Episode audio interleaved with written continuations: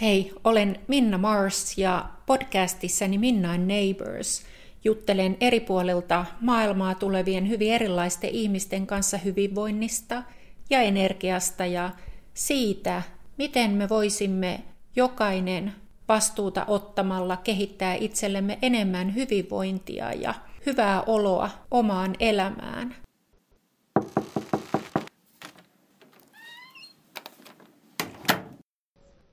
Astrologi Seppo Tanhua, mikä on kriisin tarkoitus ihmisen elämässä? Astrologian kautta mä oon tullut tutustumaan tähän aiheeseen valtavan perusteellisesti, koska yleensä ihmiset soittaa jonkun kriisin yhteydessä. Joku asia on kesken, joku on epäselvää.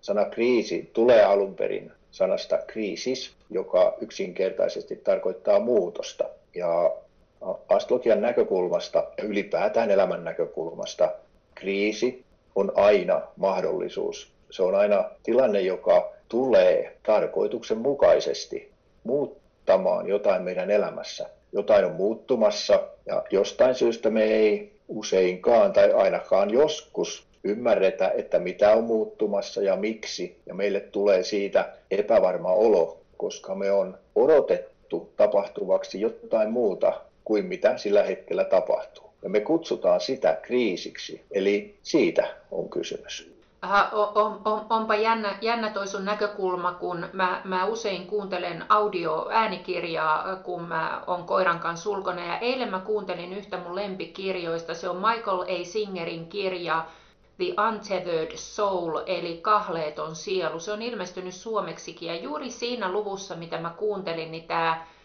kirjailija sanoi sitä, että, että kun me luodaan näitä kaikenlaisia odotuksia ja sitten me takerrutaan niihin odotuksiin, että miten, miten vaikka jonkin asian tai oman elämän pitäisi mennä, ja sitten kun se ei menekään, niin sitten me mennään ihan solmuun. Kannattaako meidän ihmisten sitten kauheasti luoda odotuksia? Joo, oikeastaan siinä on hiuksen hieno ero siinä, että asettaako omalle elämälle tietynlaisia päämääriä, ihan fyysisiä, konkreettisia päämääriä tai henkisiä päämääriä. Ja sitten se, että odottaa jotakin. Yleensä se, silloin kun me asetetaan joku päämäärä ja lähdetään pyrkimään sitä kohti tietoisesti, niin me ymmärretään, että meille tulee monenlaisia ongelmia, monenlaisia asioita ratkaistavaksi, ennen kuin me päästään siihen meidän päämäärään tai johonkin, joka on lähellä sitä, mitä me on ajateltu tulevaksi. Kun taas odotus, odotus on hyvin usein jotain sellaista, että me odotetaan ulkopuolella olevan maailman tekevän meidän puolesta sitä asiaa. Eli joku, jokut muut tahot, läheiset ihmiset, että me saataisiin sieltä ikään kuin automaattista tukea ja apua meidän toiveen täyttymiselle. Sanotaan nyt vaikka lottovoittoon. Eli tällainen pieni ero on toiveen ja tarkoituksen välillä tässä elämässä. Mm, ja useinhan ihmiset kulkee jotain tavoitetta tai päämäärää kohti ikään kuin puristaen sitä ajatusta jostain tulevasta rystyset valkoisina ja silleen niin kuin, niin kuin kiinni pitäen hullun lailla siitä visiosta, joka, jota he haluaa kokea tai saada aikaa. Ja joskus lukee näissä henkisen kasvun piireissä, että ihminen voi saada ihan mitä vain ja voit luoda ihan mitä vain. Onko samaa mieltä? Mä olen erityisesti samaa mieltä, että, tai nimenomaan siinä mielessä, että me todellisuudessa koko ajan luodaan joka ainoa hetki, joka päivä, kun me ajatellaan asioita ja mietitään, niin me luodaan meidän tulevaisuutta. Usein ei vaan ymmärretä sitä, että se luomistapahtuma on aina niin akuutisti tässä ja nyt, eikä, eikä siellä tulevaisuudessa. Että joku voi ajatella luomistapahtumaksi sitä, että selviää jostakin kurssista läpi, saavuttaa jonkun oppiarvon, saavuttaa ammatin tai saavuttaa jotakin tuloksia. Se on aina jossain tulevaisuudessa jos me lähdetään katsomaan sitä tilannetta niin, että, että mä elän tässä hetkessä, niin mulla on aina tärkein elementti, tärkein kuvio, mikä mulla voi olla, on se, että se mitä mä teen tuntuu musta tällä hetkellä hyvältä, että mä nautin siitä. Tulos ei koskaan ole sitä, mitä mä ennakolta ajattelen sen olevan. Se on joskus parempi, joskus kehnompi, jos niille tämmöisen arvon laittaa. Mm. Mutta silloin kun laittaa sen päämäärän siihen, että nauttii siitä tekemisestä, tekee mahdollisimman hyvää siitä elämästä, joka tällä hetkellä on käsillä, niin silloin mennään aina varmasti oikeaan suuntaan, vaikka se välillä tuntuisi siltä, että nyt tuli joku takapakki. Ne kuuluu väistämättä siihen sellaiseen oikeanlaiseen etenemiseen elämässä. Mutta eikö me usein tavoitella myös jotain sellaista, mitä me ei sillä persoonallisuudella, joka meillä juuri nyt on, niin me ei voida saada. Eli joku ihminen, joka haluaa vaikka ää, juosta vielä joskus maratonin, mutta hän ei ole valmis tekemään töitä sen eteen. Tai joku, joku ihminen, joka haluaisi vaikka terveen parisuhteen, mutta ei halua luopua jostain vanhoista tavoistaan, vaikka liiallisesta alkoholin käytöstään tai muusta, niin eihän me, eihän me voida tavallaan vaan niin kuin asettamalla tavoitteita tai uskomalla, että me saadaan jotain, niin eihän se asia tapahdu, vaan että mä, mä jotenkin nykyään ajattelen, että, että monesti se tarkoittaa, että meidän pitää myös ankarasti kääntää peili itseämme kohtaan ja katsoa, että kuka mä olen tässä hetkessä ja mitä työtä mun täytyisi tehdä itteni kanssa, jotta musta voisi tulla se ihminen, joka saa näitä asioita myös tässä hetkessä toimimalla ja omalla energialla aikaan. Mitä sä tästä ajattelet? Erin, erinomaisesti sanottu. se, oli, se on juuri se, se idea, joka, joka tulee esille, jos tutkitaan esimerkiksi astrologista karttaa ja katsotaan, että mitä siellä, mitä siellä niin syntymäkartalla on. Siellä on poikkeuksetta hyvin erilaisia henkisiä valmiuksia, jotka näkyy, näkyy siellä kartalla. Ja osa niistä on sellaisia, jotka ihminen tunnistaa. Osa taas on sellaisia, joita on oppinut pitämään itsessään vähän huonoina piirteinä tai huonoina puolina. Ja kun sitä karttaa tutkitaan ja katsotaan, että me, me ollaan kehitytty aikojen kuluessa tähän muotoon ja formaattiin, missä me just nyt ollaan, niin silloin kaikki nämä ominaisuudet, mitä ikinä meistä löytyy, niin ne on kaikki mahdollisuuksia ihan poikkeuksetta. Ja kun sitä tilannetta lähtee sitten omalta osaltaan perkaamaan, niin kuin sä sanoit, että se on kovaa työtä, niin se tosiaankin on, koska siinä joutuu kääntymään siltä hyväksyttynä olemisen tieltä itsensä hyväksymisen tielle. Ja se on usein aika iso käännös katsoa sitä tilannetta omalta kannaltaan rakkaudellisesti sen sijaan, että sitä katsoisi hyötynäkökulmasta. Eli sillä, että kun mä teen jonkun hyväksi näitä asioita, niin mä vastalahjaksi saan jotakin. Silloin usein toimii ja taistelee itseään vastaan ja toimii nimenomaan sillä tavalla, että jättää osan niistä omista valmiuksista käyttämättä. Tuota, palataan tuohon ihan kohta, mutta ää, kun mä, mä oon parille tutulle sanonut, että et mä jututan sua mun podcastia, molemmat on kauhean innoissaan ja he tuskin malttaa odottaa. Ja mä en tiennyt kummastakaan, että he edes tietää sut. Toinen jopa lähetti jotain kuvia mulle äm, henkilökohtaisen astrologisen kartan mukaisesta vuosihoroskoopista, joka on sun sivuston kautta ä, tilattu. Ja hän näytti, että kato, tähän sanotaan näin ja nyt hänelle tapahtuu täällä maailmalla tämmöisiä tämmöisiä asioita, niin musta on ihana, että, että, että ihmiset ää, ymmärtää ää, myös sitä, että mitä astrologialla on meille ihmisille annettavana.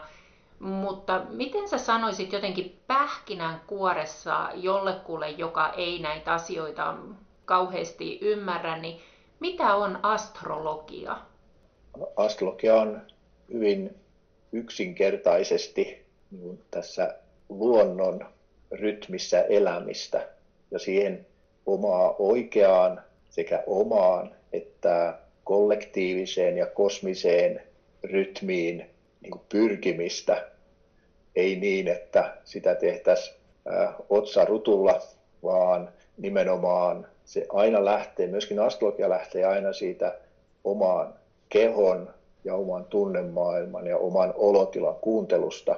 Ja tämä oma tunnemaailma yhdistetään sitten astrologiseen symboliikkaan, jossa on aika tarkat speksit ja ohjeet siihen, että millä tavalla mitkäkin planeettakuviot ilmentyy elämässä.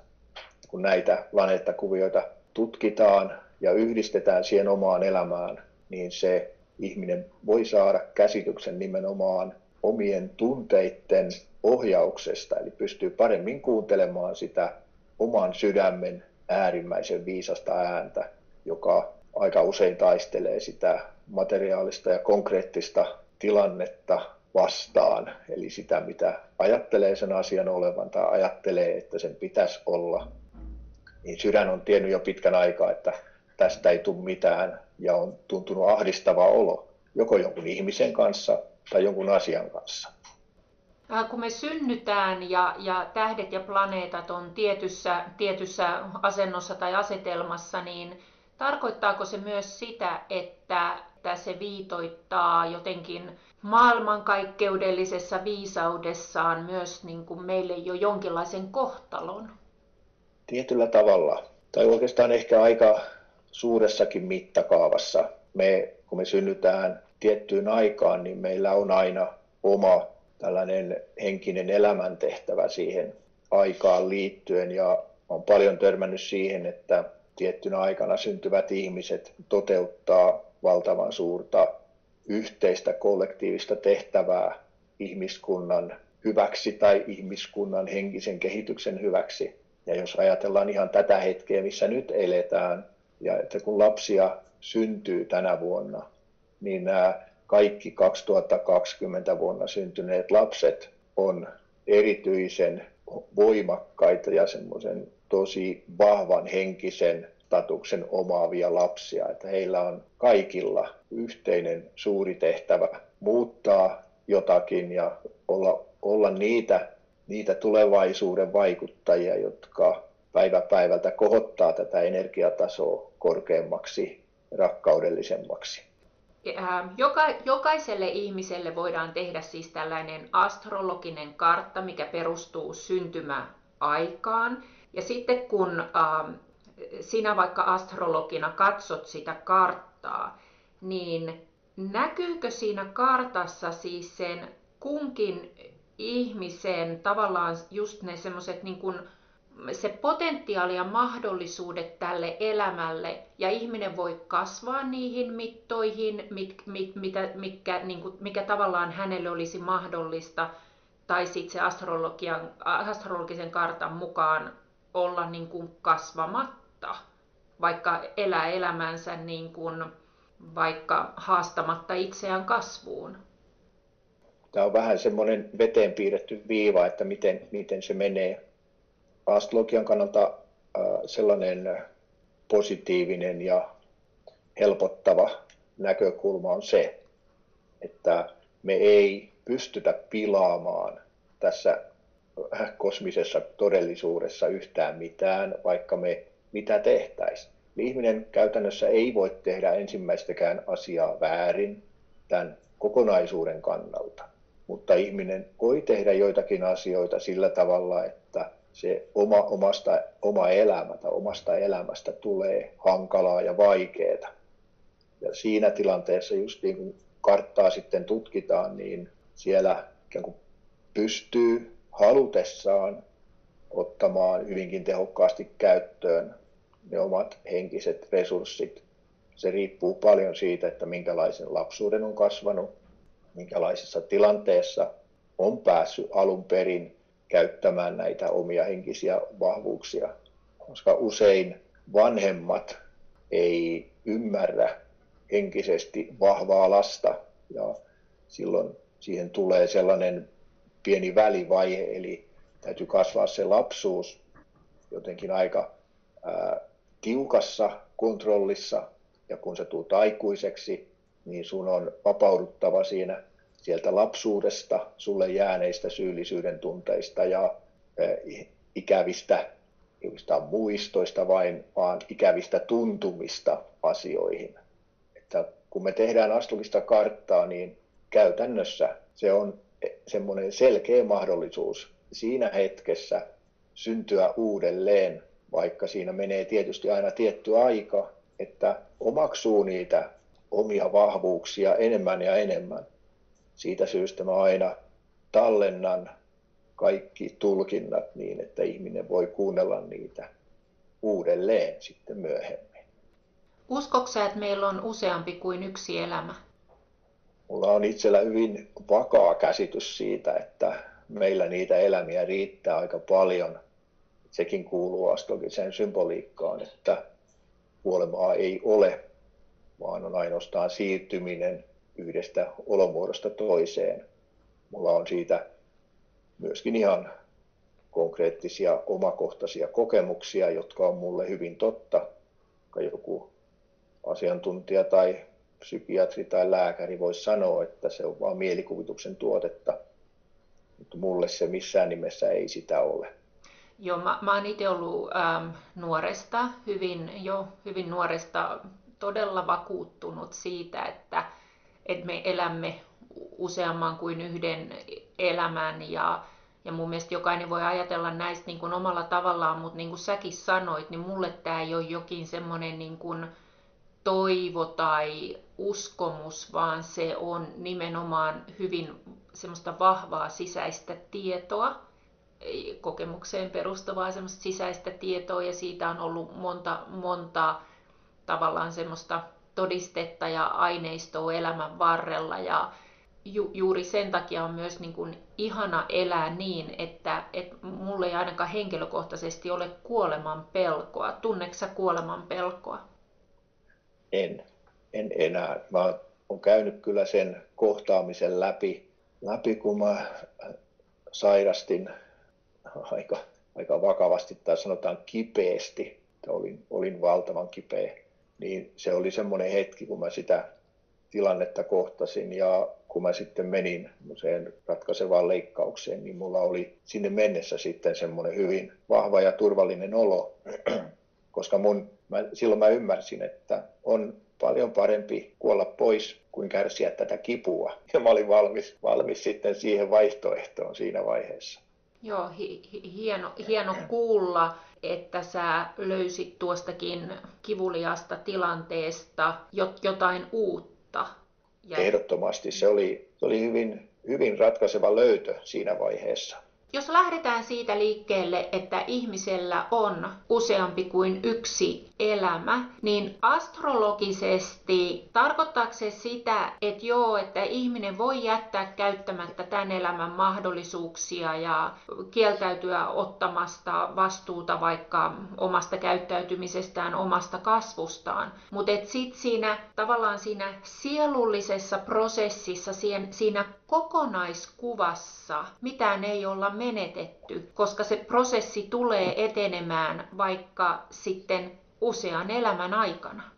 Tämä on justi se kaikkein lohdullisin näkökulma ja lohdullisin tieto ja tajunta, jonka toivottavasti astrologisen tulkinnankin myötä mahdollisimman moni saa. Eli meillä ei ole tässä elämässä minkäänlaista kiirettä, ei minkäänlaista pakkoa, ei minkäänlaista velvoitetta tehdä jotain tai saavuttaa yhtään mitään meidän henkisessä kehityksessä tai kehityksessä kaiken kaikkiaan. Aikaa on loputtomiin ja me saadaan tahkota just niin kauan kuin huvittaa. Siitä stressistä voi luopua, että pitäisi jotain saada aikaa.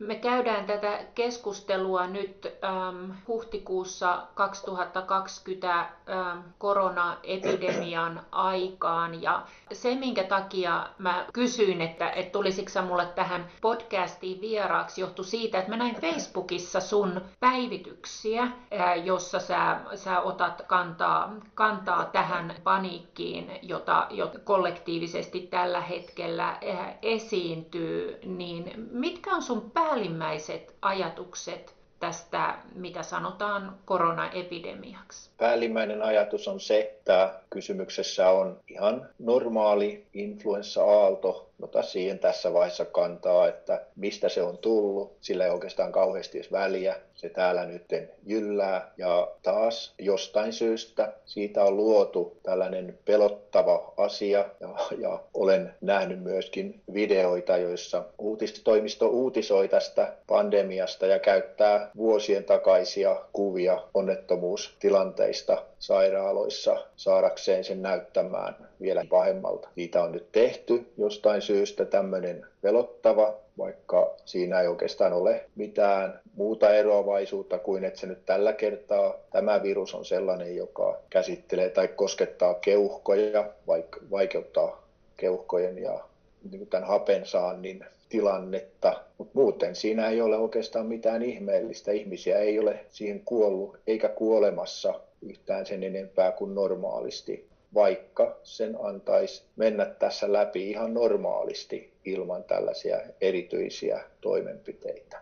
Mä oon sun kanssa hyvin, hyvin samoilla linjoilla ja tämän koko, nyt nämä viime viikot, niin mä, mä monta kertaa mä oon kysynyt iteltäni, että onko mussa jokin vika. Mulla on todella hyvät vaistot ja kun mä käännyn katsomaan niitä mun vaistoja, mä kysyn itseltäni, että, että, niin, että onko musta nyt jokin vika, kun mä en ihan näe tätä paniikkimittakaavaa. Ja aina mulla tulee jotenkin, mun vaistot sanoo, että tämä tilanne ei ole nyt ihan sellainen kuin millaisena se meille maalataan. Mä en yhtään vähättele ihmisten sitä, että ihmiset menettää niin kuin työpaikkoja ja, ja on sairautta ja mo, mo, monenlaista niin kuin hankalaa, mutta mut mulla on koko ajan jotenkin hälytyskellot soinut, että se miten, mitä meille nyt, ähm, millaista tarinaa meille tästä asiasta kerrotaan, niin nämä asiat ei ole nyt ihan niin kuin mitä meille väitetään. Mitä sä sanoisit tiedotusvälineiden ähm, roolista tai vastuusta tässä asiassa?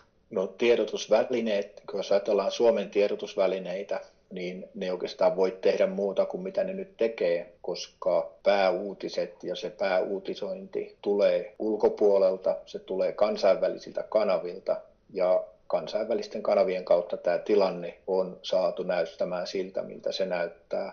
Kun materiaali sieltä tulee, niin uutistoimisto ja Suomenkin uutiset ja uutislähteet toimittaa sitä materiaalia, minkä he saa käyttöönsä. Mutta valitettavasti minunkin mielestäni niin se uutisointi ei ole ollenkaan konkreettista eikä ajan tasalla, vaan se on manipulointia. Mutta siitä huolimatta meidän ei tarvitse siihenkään nyt kiinnittää sen isompaa huomioon. Tämähän on, nämä on mielipiteitä ja sitä voidaan sanoa spekulaatioksi. Jokainen siitä muodostaa oman käsityksensä. Haluatko? Se mikä on, mutta hetki vielä, se mikä on mun mielestä kaikkein tärkeintä ja arvokkainta on nähdä niin tässä tilanteessa huolimatta siitä, että nyt menee työpaikkoja, monet, monet ihmiset köyhtyy, monet ihmiset menettää talonsa, vielä useimmat menettää yrityksensä. Kaikki tämä on faktaa. Se tulee tapahtumaan valtion pienistä yrityksistä huolimatta tukee, tukee meitä. Niin siitä huolimatta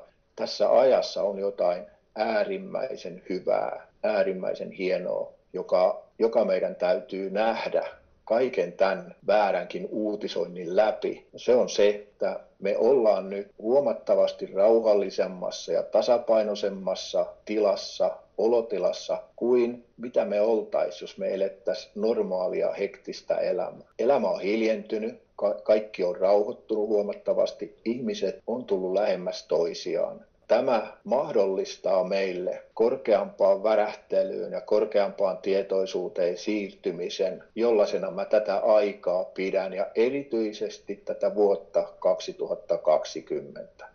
Mulle tämä kaikki on hienoa, että mä tosiaan nautin jokaisesta hetkestä. Mä itse asiassa nautin jokaisesta uutisesta, joka tulee, koska mä tiedän, että tässä on joku muu tarkoitus kuin mitä mitä sieltä uutisista yritetään sanoa. Kestää, mä uskon niin, että koko ihmiskunta tulee löytämään kokonaan uudenlaisen elämän tällaisen käsittämättömän ison tarkoituksella tehdyn kriisin ansiosta.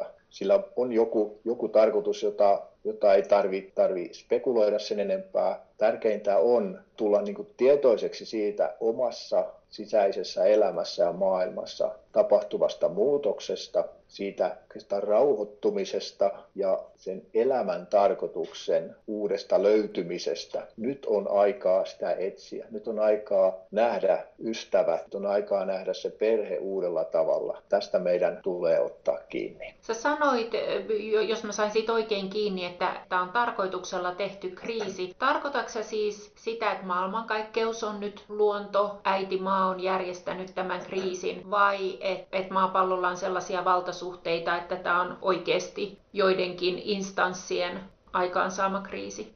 Tämä on päivän selvästi instanssien aikaansaama kriisi ihmisen rakentama, ihmisen synnyttämä. Ja sillä, on, sillä on toisenlainen tarkoitus kuin mitä, mihin me voidaan sitä käyttää. Että sillä on valta, siinä on valtakysymykset pelissä. Halutaan alt, altistaa ja alistaa ihmiset jonkun vallan alle. Todellisuudessa sillä, silläkään ei ole väliä. Se on jo semmoinen instanssi, johon ei tarvitse sen enempää puuttua se, mitä me tosiaankin voidaan konkreettisesti tehdä, on mielellään ymmärtää ja nähdä nämä valtakuviot ja se karmea peli, mitä siellä pelataan. Vielä sitäkin tärkeämpää on nähdä tämä mahdollisuutena ja keskittyä siihen omassa elämässä sen mahdollisimman hyvän tasapainoisen tilanteen säilyttämiseen ja luomiseen näistä uusista lähtökohdista käsin. Ei meillä mitään hätää ole. Eli... Ruoka riittää, katto pysyy pään päällä, kaikki on hyvin. Eli yksilöissä on voimaa ja siinä,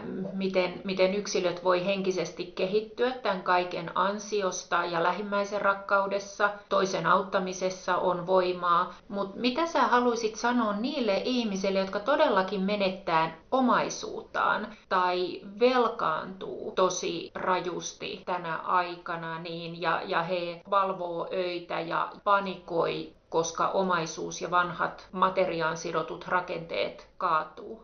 Olen tota itsekin aikanaan, aikanaan täydellisen vararikon käynyt läpi ja lä- lähtenyt jatkaan elämääni käsittämättömän isojen velkojen kanssa, joiden maksamiseen muuten meni kyllä toistakymmentä vuotta. Niin tiedän konkreettisesti, että siitä selviää. Tiedän myöskin sen, että nyt tässä hetkessä mä pidän sitä suurena siunauksena, että niin tapahtui, että kaikki luottokortit leikattiin. Mä en saanut mun pojalle ostettua ihan yksinkertaista akustista kitaraa, kun hän halusi alkaa soittamaan, koska ei ollut luottotietoja eikä mulla ollut rahaa. Se kirpasi silloin tosi paljon. Mä itkin sitä, että tilanne voi olla tällainen. Mutta siitä huolimatta se aika opetti elämään sillä, mitä on. Ja siitä on ollut suunnattomasti apua jatkossa. Mä uskon, että kaikkien, kaikkien kohdalla tilanne on lopulta samanlainen. Tilanne muuttuu siksi, että maailma muuttuu ja tällä vanhalla systeemillä ei muutenkaan enää pääse eteenpäin.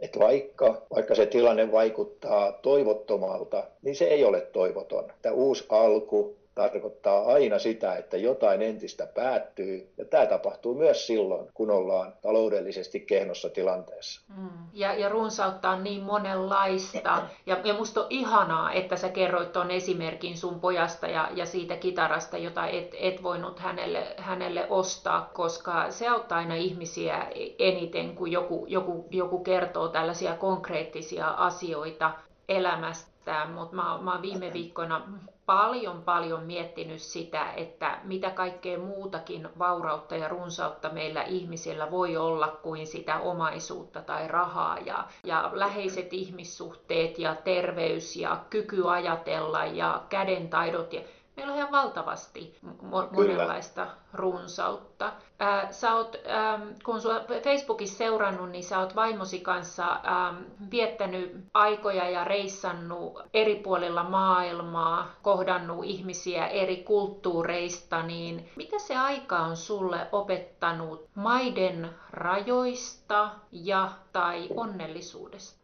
Taimaassa on vietetty muutamia vuosia ja sellainen kaikkein hienoin juttu, mikä siellä tuli esille, niin oli ihmiset, jotka, joista niin kuin valtaosa eli jatkuvassa niukkuudessa katumyyntikärryjensä kanssa. He tuli aamu aamun jälkeen uudelleen siihen tien varteen myymään, myymään aamiaista ihmisille, jotka meni ohi. Ja se oli heidän jatkuvaa tekemistä, ei, ei pyhiä, ei mitään taukoja. Se oli jatkuvaa työtä. Ja suurin osa ihmisistä siellä teki tällaista jatkuvaa työtä ilman sen isompia mahdollisuuksia viettää vapaa-aikaa tai hankkia sillä työllä itse asiassa mitään muuta kuin se oma elanto. Ja nämä ihmiset eli onnellista elämää. He oli hyvin tässä elämässä mukana, heidän kanssa oli mukava keskustella. He oli aina onnellisia, kun kävi jossakin hakemassa itselleen soppalautasen ja huomasi, että okei, että mä maksoin tästä nyt 50 senttiä tai yhden euron tästä mun lounaastani niin kuin tässä meikäläisten rahassa. Mm. Niin se antoi sellaista hyvin ihanaa perspektiiviä siihen, että millä tavalla tämä elämä voi kulkea ja minkälaista voi olla. Niin kuin valtaosa ihmisistä, jotka tekee, kuitenkin ne tekee NS-yritystoimintaa, vaikka siellä he ei siitä tietenkään veroja maksa, mutta ei olisi mitään veroja maksettavanakaan, koska ei se itse, itse asiassa tuota mitään. Eli hyvä systeemi siinä mielessä. Mm. Tämän keskustelun aikana mä oon monesti katsonut ulos ikkunasta ja ja täällä Helsingissä sataa pehmeän näköistä keväistä lunta ja ihanaa kun tämän keskustelun edetessä, niin tuolla ulkona on sellainen kellertävä valo ja kirkkaus lisääntynyt.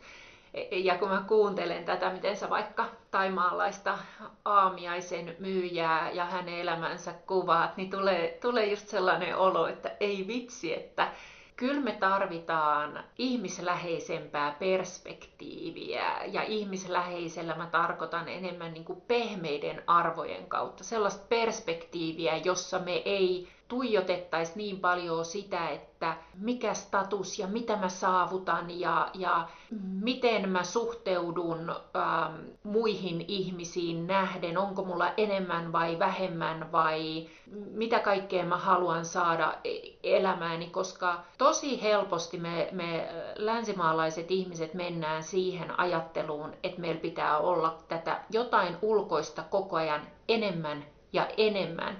Ja, ja sehän on tietynlainen sairaus, semmoinen henkinen sairaus, kun me Joo, halutaan aina vaan... Mielelläni... Joo, sano vaan. Niin, tuohon mä mielelläni tota, otankin pienen, pienen tota, kannanoton. Myöskin, että justiin tämä on niin totta, mitä sä puhuit, että on kysymyksessä sairaus, ja sekin on luotu sairaus. Tämän sairauden nimi on velka, ja toinen nimi sille on korko, joka on niin täysin käsittämätön ilmiö. Sekä Suomen valtio että suurin osa meillä Suomessa tai Euroopassa tai maailmassa asuvista ihmisistä niin elää velaksi. Eli me on otettu velkaa ja sillä me on saatu hyödykkeitä, semmoista elämisen tasoa, joka meillä tällä hetkellä on. Me eletään niin velkarahalla, tietyllä tavalla myöskin velka-ajalla, koska kaikki velka on joskus maksettava takaisin.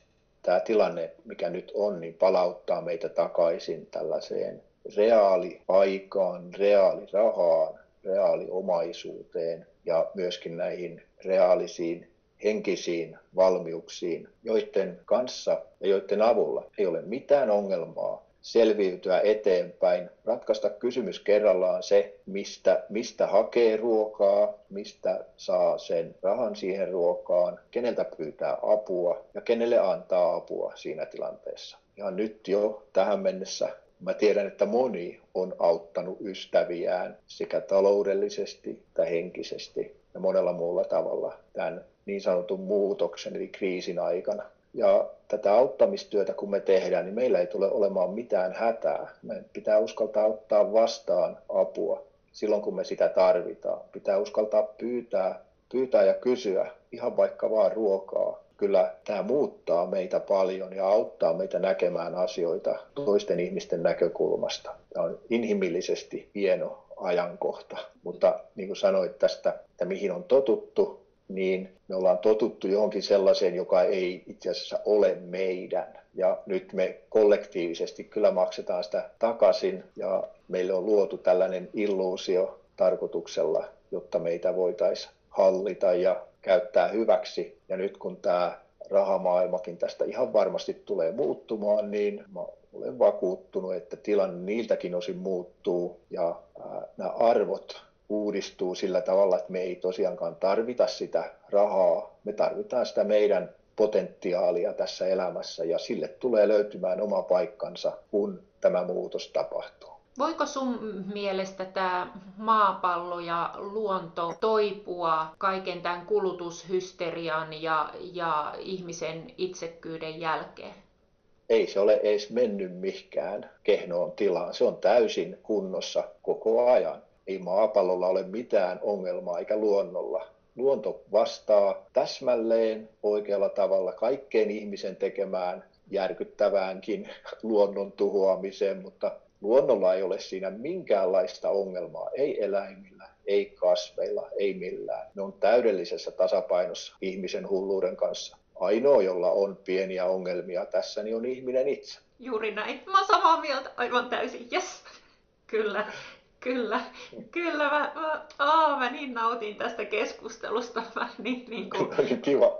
Oikein hykertelen täällä, koska näin mäkin jotenkin tämän niin kuin näen. Shakespeare sanoi joskus, jo, joku tämmöinen Shakespearein sitaatti on, että, että, ähm, että elämä on kuin näyttämö ja me kaikki näytellään tässä jonkinlaista omaa roolia ja ja mä usein katon näitä elämän asioita tavallaan niin kuin kauempaa, vähän niin kuin linnun perspektiivistä. Ja tähän samaan liittyy, että mä usein katson ihmisiä, myös niitä hankal- hankalalta tuntuvia ihmisiä niin, että jokainen on menossa aina siinä omassa kehityskohdassaan. Ja kun mä muistan sen, että jokainen on menossa omassa kehityskohdassaan, niin mä kykenen tunteen enemmän myös niin kuin myötätuntoa ja ymmärrystä sitä ihmistä kohtaan. Ja mä ajattelen, että, että nyt tässä tilanteessa, mitä useampi ihminen havahtuu epäitsekkääseen rakkaudesta ja auttamisesta ja rauhasta lähtevään toimintaan, niin eh, sitä nopeammin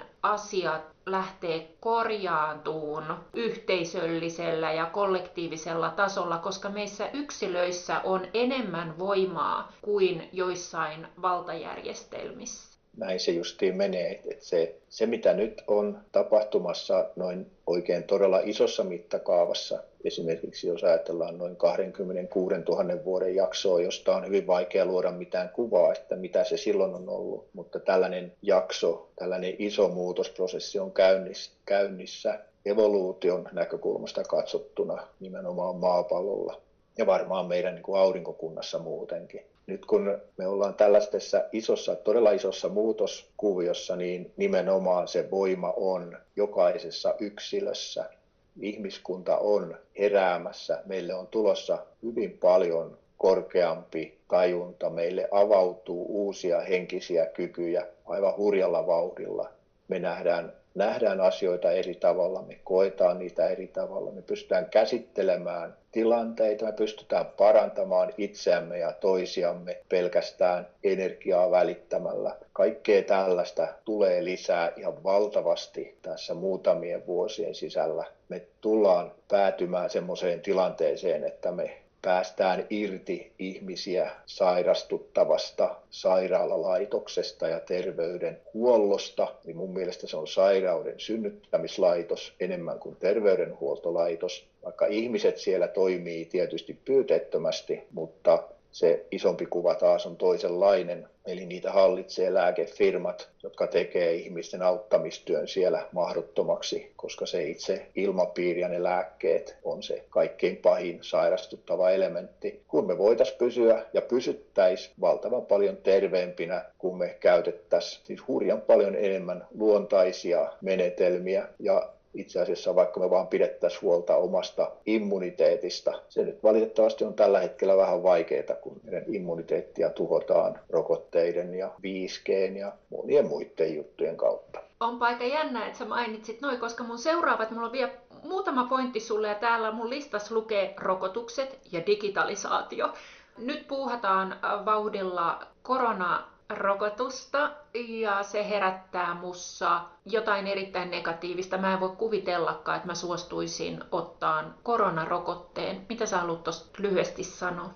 No mä sanon, sanon sen, että olen ihan samaa mieltä. Jos mihin, mihinkään asiaan pystyn vaikuttaa, niin pyrin vaikuttamaan siihen, että että, että mahdollisimman moni kieltäytyisi ottamasta itse sitä ja etenkään antamasta sitä lapsilleen. Mä olen keskustellut erään ylilääkärin, tutkimusylilääkärin kanssa, joka jo noin kolme neljä vuotta sitten kertoi, hän nimenomaan tutki näitä rokotteita ja hän sanoi niiden tutkimusten, oman tutkimustyönsä perusteella, että hän itse on sairaslomalla silloin, kun pitää ne rokotteet ottaa, että hän ei suostu ottaa itselleen ja hän ei missään nimessä suostu antamaan lapsilleen eikä antaa lasten ottaa niitä rokotteita, koska ne on niin haitallisia, ne on niin vaarallisia. Tämä ylilääkäri lopulta eros virastaan siksi, että hän ei, hän niin kuin eettisistä syistä ei millään pystynyt jatkamaan sitä omaa työtään. Ja se on iso juttu lähteä sellaisesta niin hyvin palkatusta virasta pois.